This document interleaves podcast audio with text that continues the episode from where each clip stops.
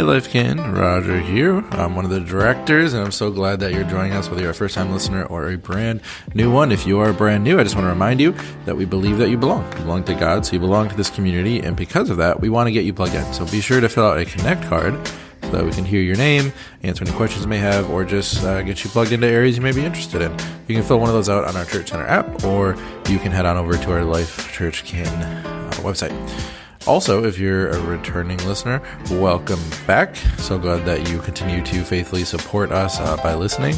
Another way that you can support uh, not just us, but the mission of this church and what God is doing at this church is through giving.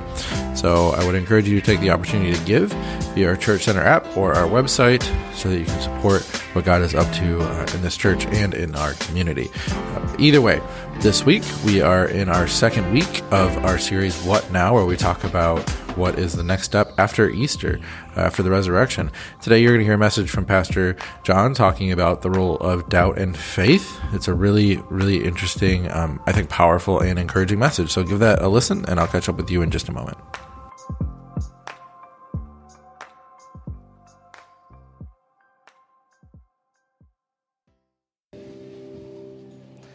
My name is John. I'm one of the pastors here, and it's such an honor to worship with you, to have the energy of the resurrection that cannot just be contained on Easter Sunday. You know, around my family, uh, birthdays are too great to be celebrated in one day. It usually takes about a week to get through a birthday. Any of you with me? Yeah? Come on. Yeah. And in fact, my wife's birthday is in about a week, so I better get ready. I got a pregame, make sure it's good to go. Um, but that's how we feel about Easter, too. How could you confine the resurrection of Jesus to one day, especially when it defines our identity as the people of God? We are post resurrection people. And our lives are filled with the same spirit that raised Jesus Christ from the dead. If our lives are filled with God and we live, God lives in us, how do we live in Him? How do we live our lives in His will? And that's the heart of this series. As we find ourselves in this time after Easter, we ask ourselves, how do we live in the resurrection every day? There's questions that come, there's doubts that can come, that can get in the way of walking with God. In fact, the disciples who experienced and witnessed this resurrection had doubts themselves. People came to them with questions. There were ways that people saw that just didn't make sense about the resurrection kind of hard to explain to someone that you saw someone raised from the dead, isn't it? I mean, when's the last time you saw someone raised from the dead? It's going to be hard to convince someone. In fact, there were many theories that came out at that time where they said these are, there's no way that the resurrection could have happened, so there were theories against the resurrection. And I want to talk to you about three of the main ones that came to be. The, the first one is called the wrong tomb theory. And th- this was kind of the idea that they had the wrong address. Like they went to go to Jesus' tomb, but they, they got the wrong one. They, they found somebody else's tomb, and the reason Jesus wasn't there was because it wasn't his tomb. The next one was called the swoon theory. This, to swoon means to faint. Like if you think about, you know, falling in love, you, you swoon for each other, you kind of faint.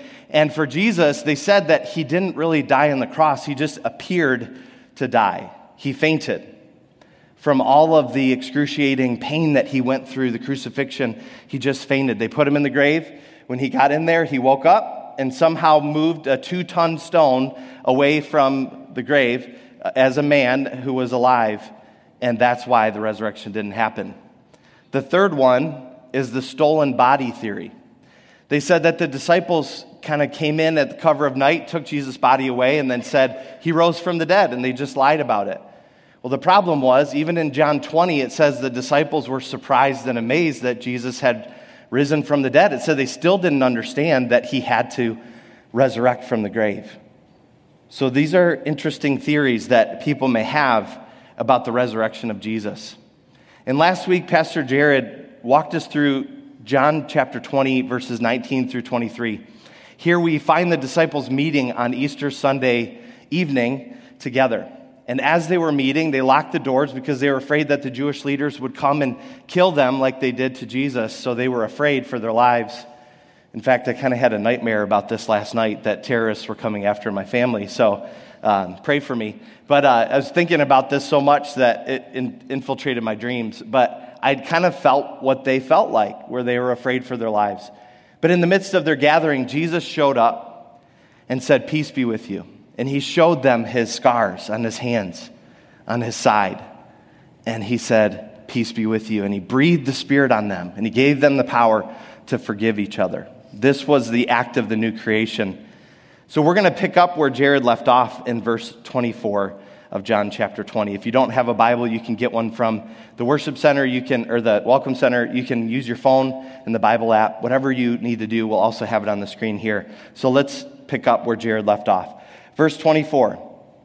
One of the 12 disciples, Thomas, nicknamed the twin, was not with the others when Jesus came.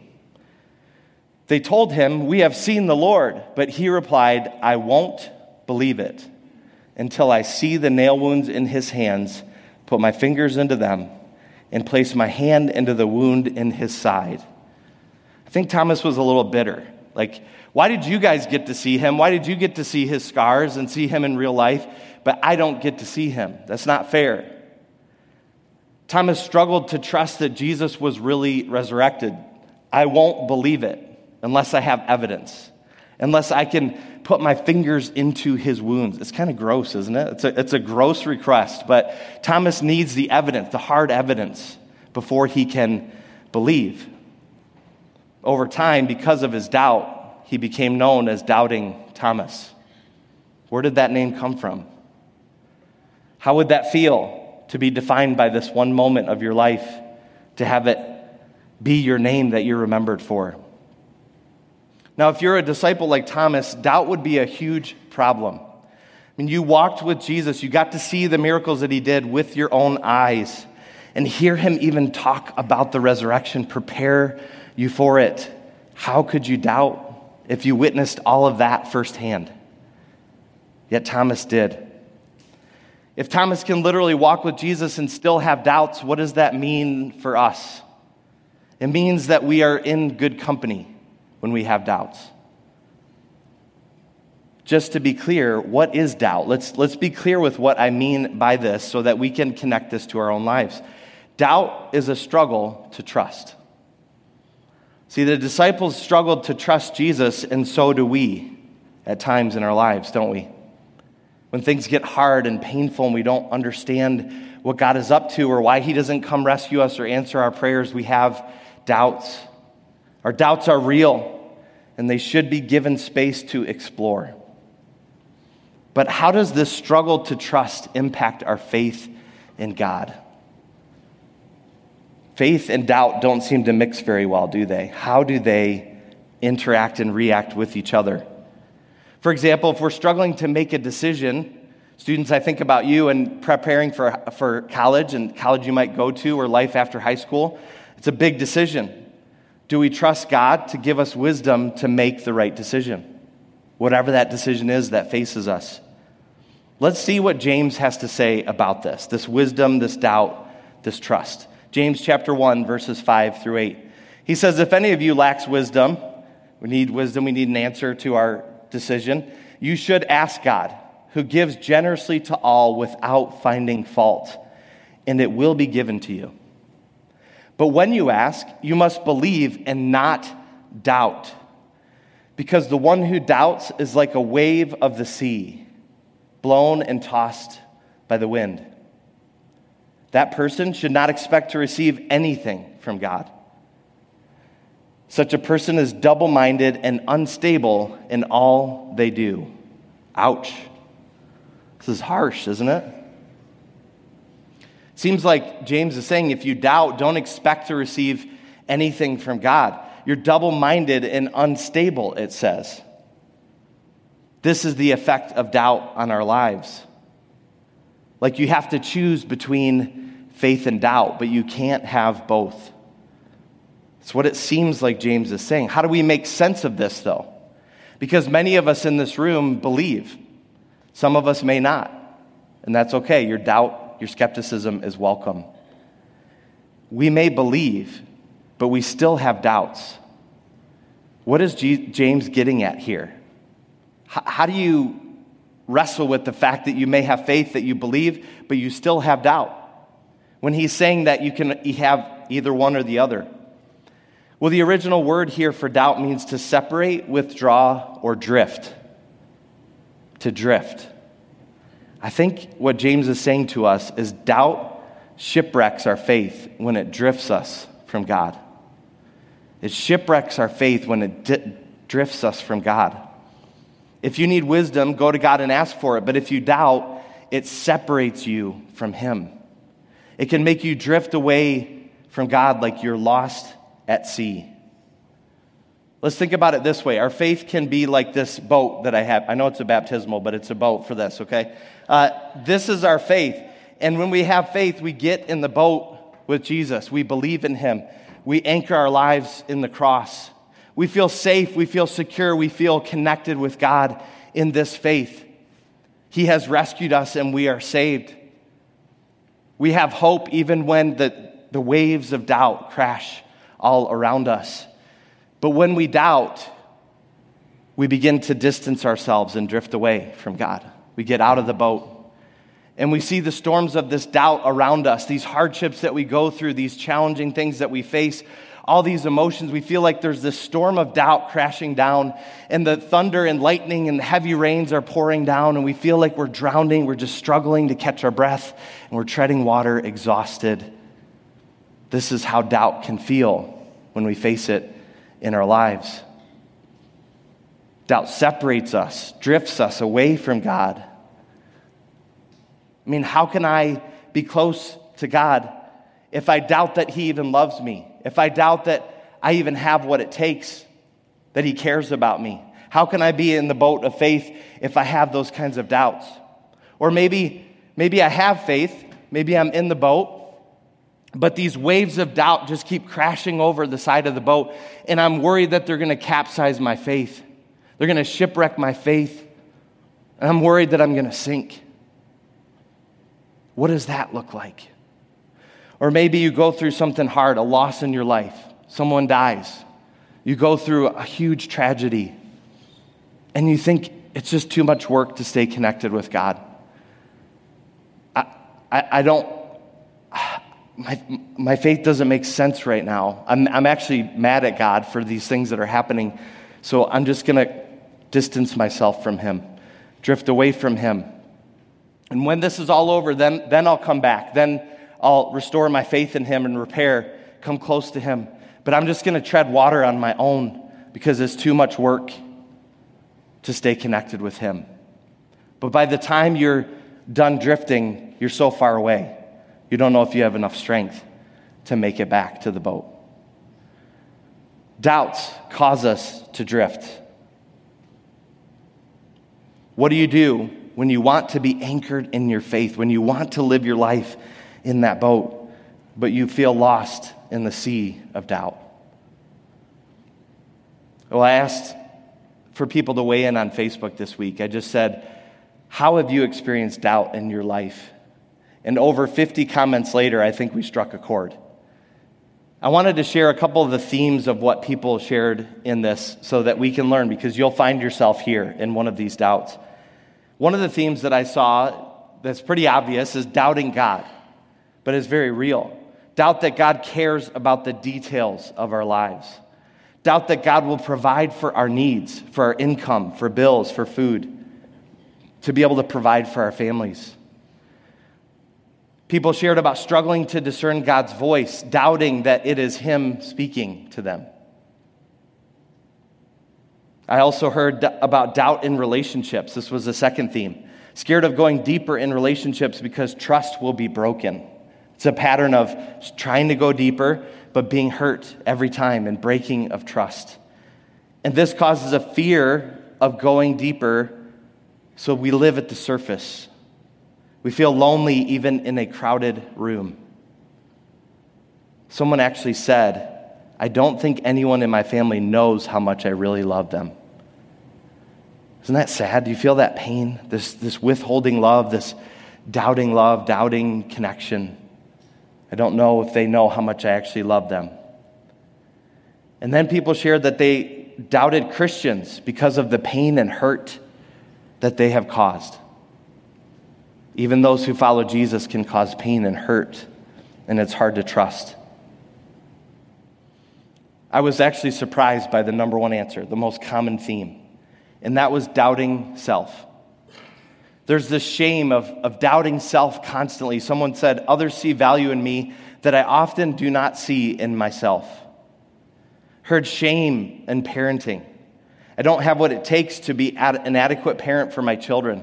I'm crumbling under the pressures, expectations, and challenges of life, of parenting, of providing, of transitions in life that are just very, very challenging. Now, on the surface, this last one sounds like doubting God, but there's something deeper. Listen to this. I have not doubted that God exists. I have doubted many times that He would help me, that I would be worthy of His help. I am not worthy of God's love. I'm not worthy of His help. Doubting self. Now, when Liz and I were dating, uh, we met in college at Spring Arbor University, and we were dating for a time, for a couple months, number of months and we were starting to think about engagement, but we weren't there yet. And I just flippantly said, Hey, we should go look at rings. And, she, and she's got really excited, right? Like, really? Are you serious? And I'm like, Oh crap, what did I just do? You know, I, I, I woke up in that moment. The blinders fell off, the honeymoon was over, and I'm like, this, this is for life. I'm freaked out right now.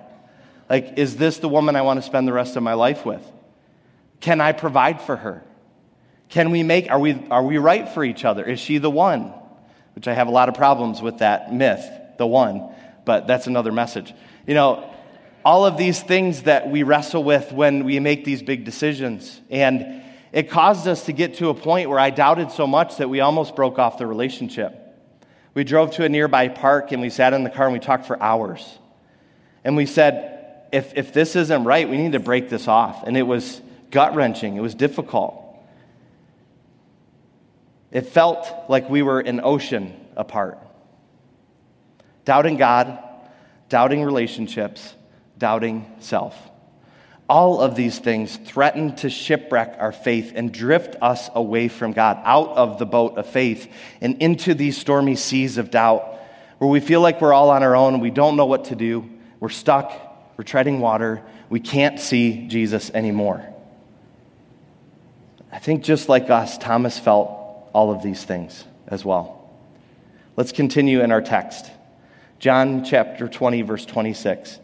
Eight days later, so all the disciples had seen Jesus, experienced him. Thomas was not there, but eight days later, the disciples were together again, and this time, Thomas was with them.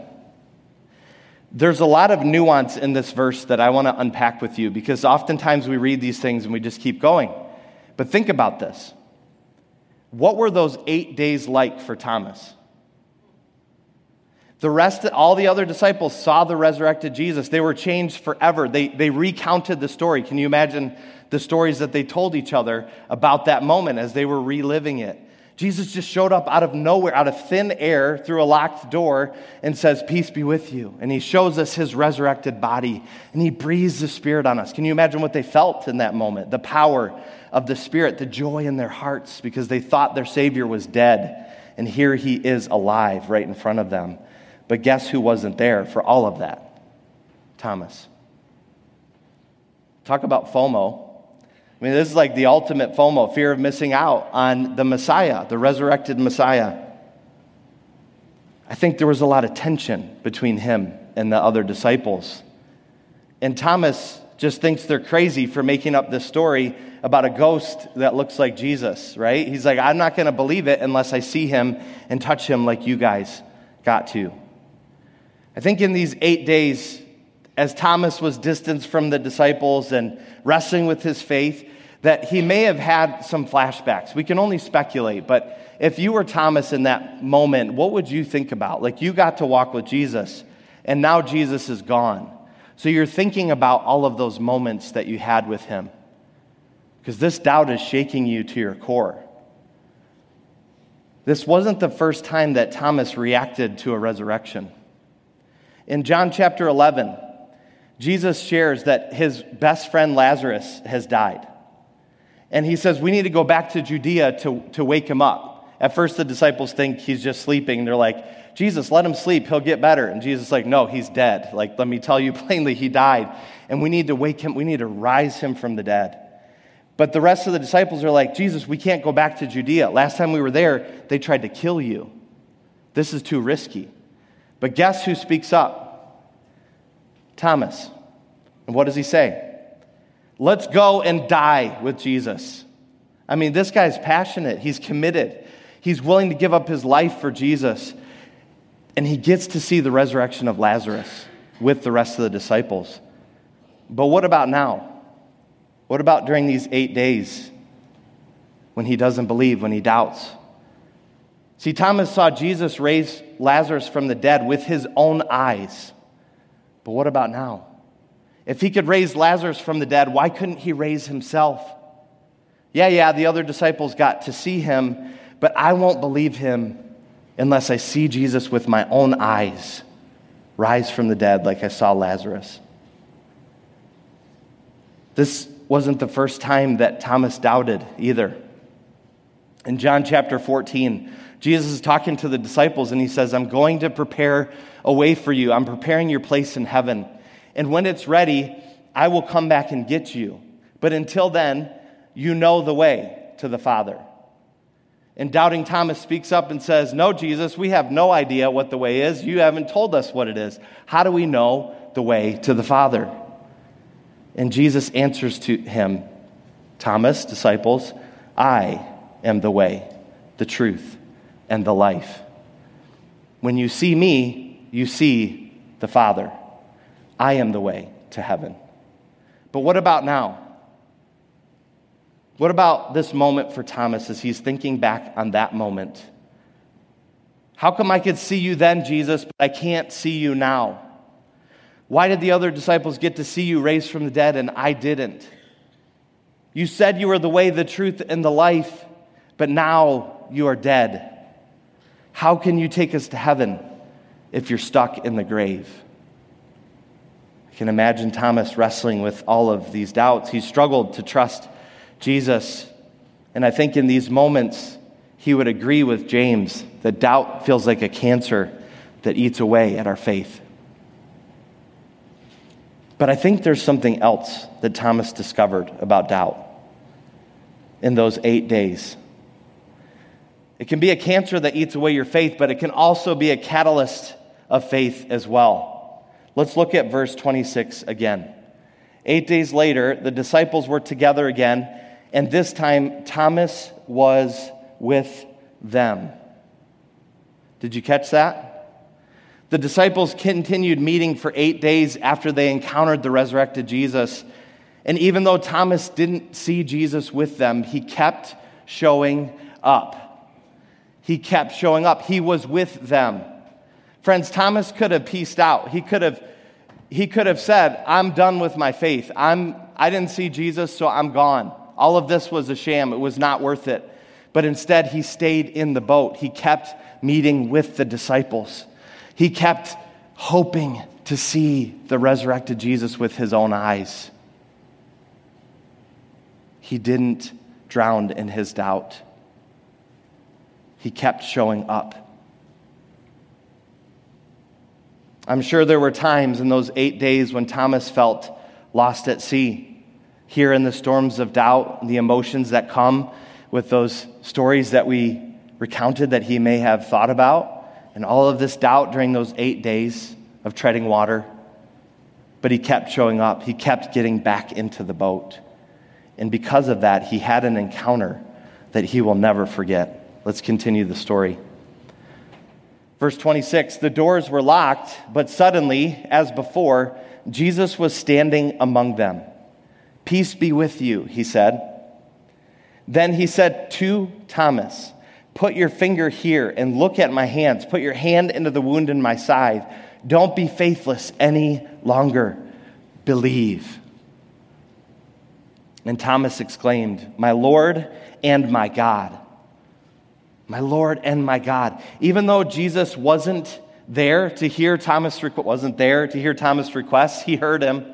And the, his only agenda when he shows up again is to, to, to meet his needs, to show him the evidence, to bring himself to Thomas. So while Thomas was in the boat meeting with the disciples and occasionally jumping out with his faith, trying to wrestle through all this, Jesus shows up and he says, Thomas, I'm not waiting for you to come to me. I'm not waiting for you to wrestle with all your doubts. I'm coming to you. I'm going to reveal myself to you and, and show you who I am in the midst of your doubt. Show you that I can be depended on, that I have evidence that will calm your heart and your soul, that will calm the seas of doubt within you. I am the way, the truth, and the life. Because, friends, this was the moment when Jesus was coming to get them, to show them what he was doing, to prepare the way to the Father. And he shows up and he meets Thomas in the midst of his doubt. He doesn't rebuke him, he isn't threatened by Thomas's doubt. He invites him to come closer. What can we learn from doubting Thomas? Doubt deepens faith when it drives us to Jesus. Doubt deepens faith when it drives us to Jesus, when Jesus meets us in the middle of it, when we refuse to drift away from God, but we just keep showing up anyways. Showing up in your family, even when it's hard. Showing up in the lives of your kids and being present and listening to them and paying attention to their identity to who God is forming them to be. Showing up in your marriage, in your friendships, for people who are hurting and they need you to show up just like Jesus shows up for us.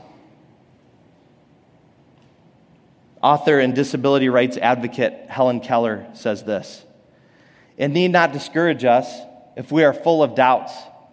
Healthy questions keep faith dynamic. Unless we start with doubts, we cannot have a deep rooted faith.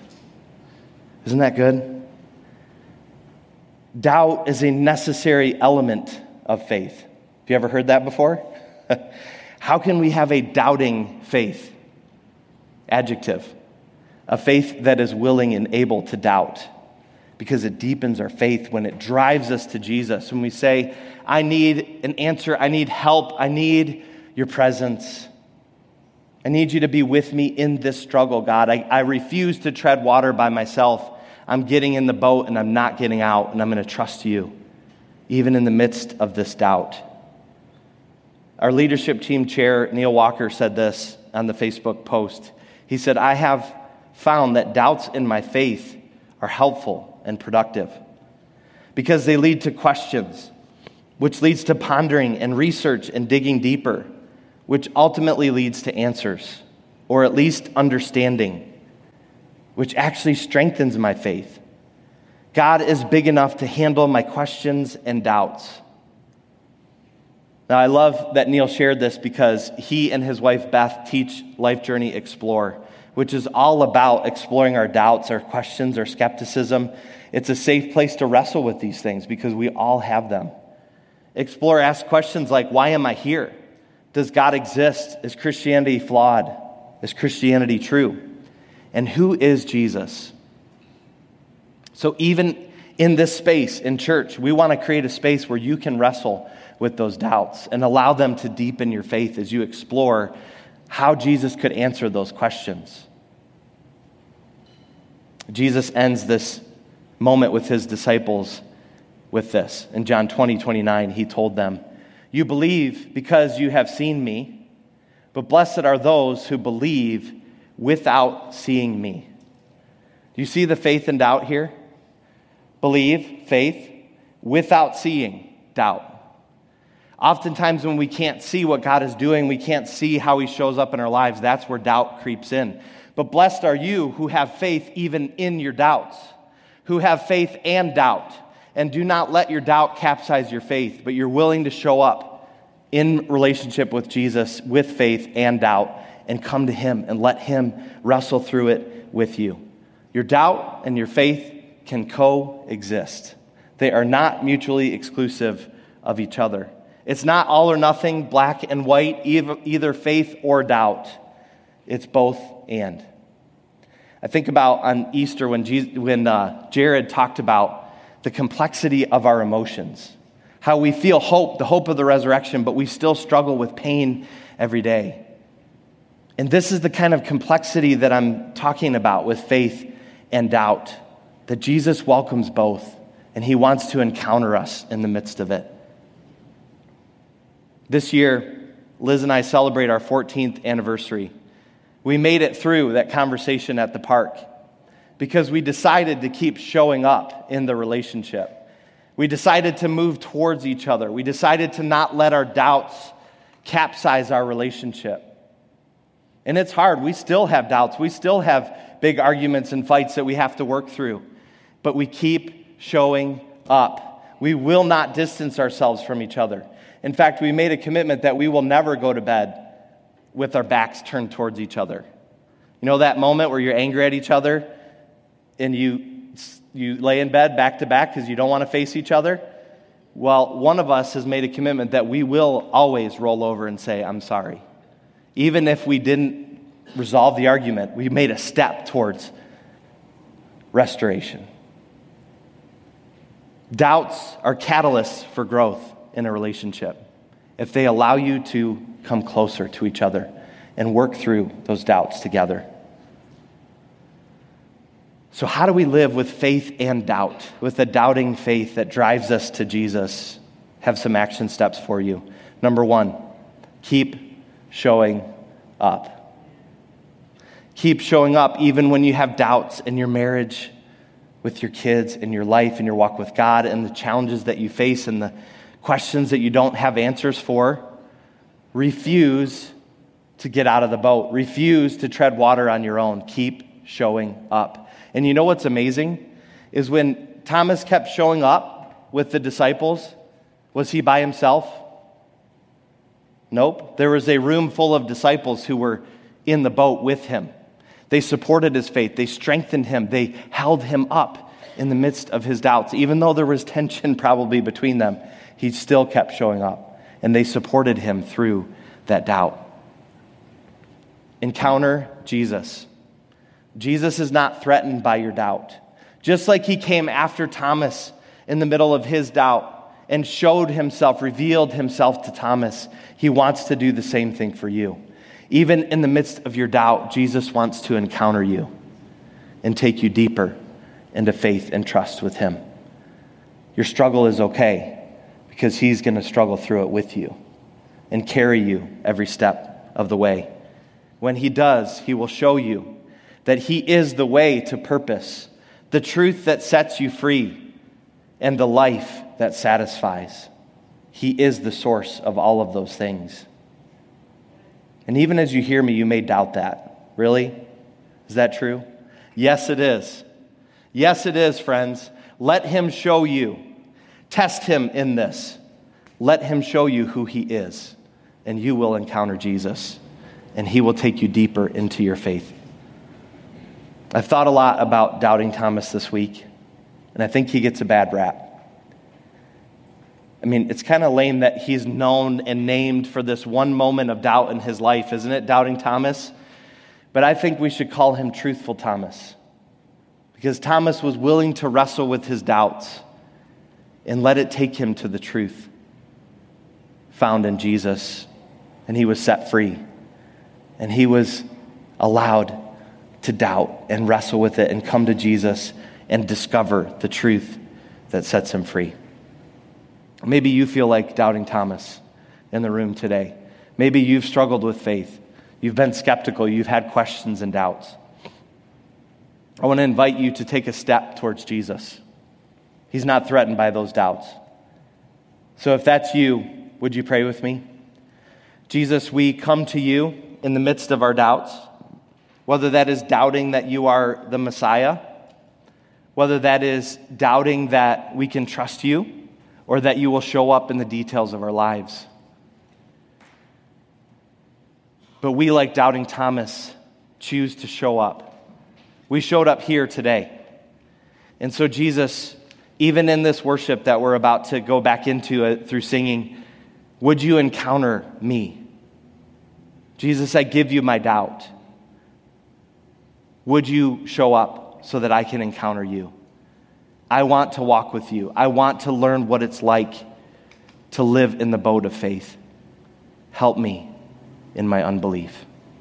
In Jesus' name, amen.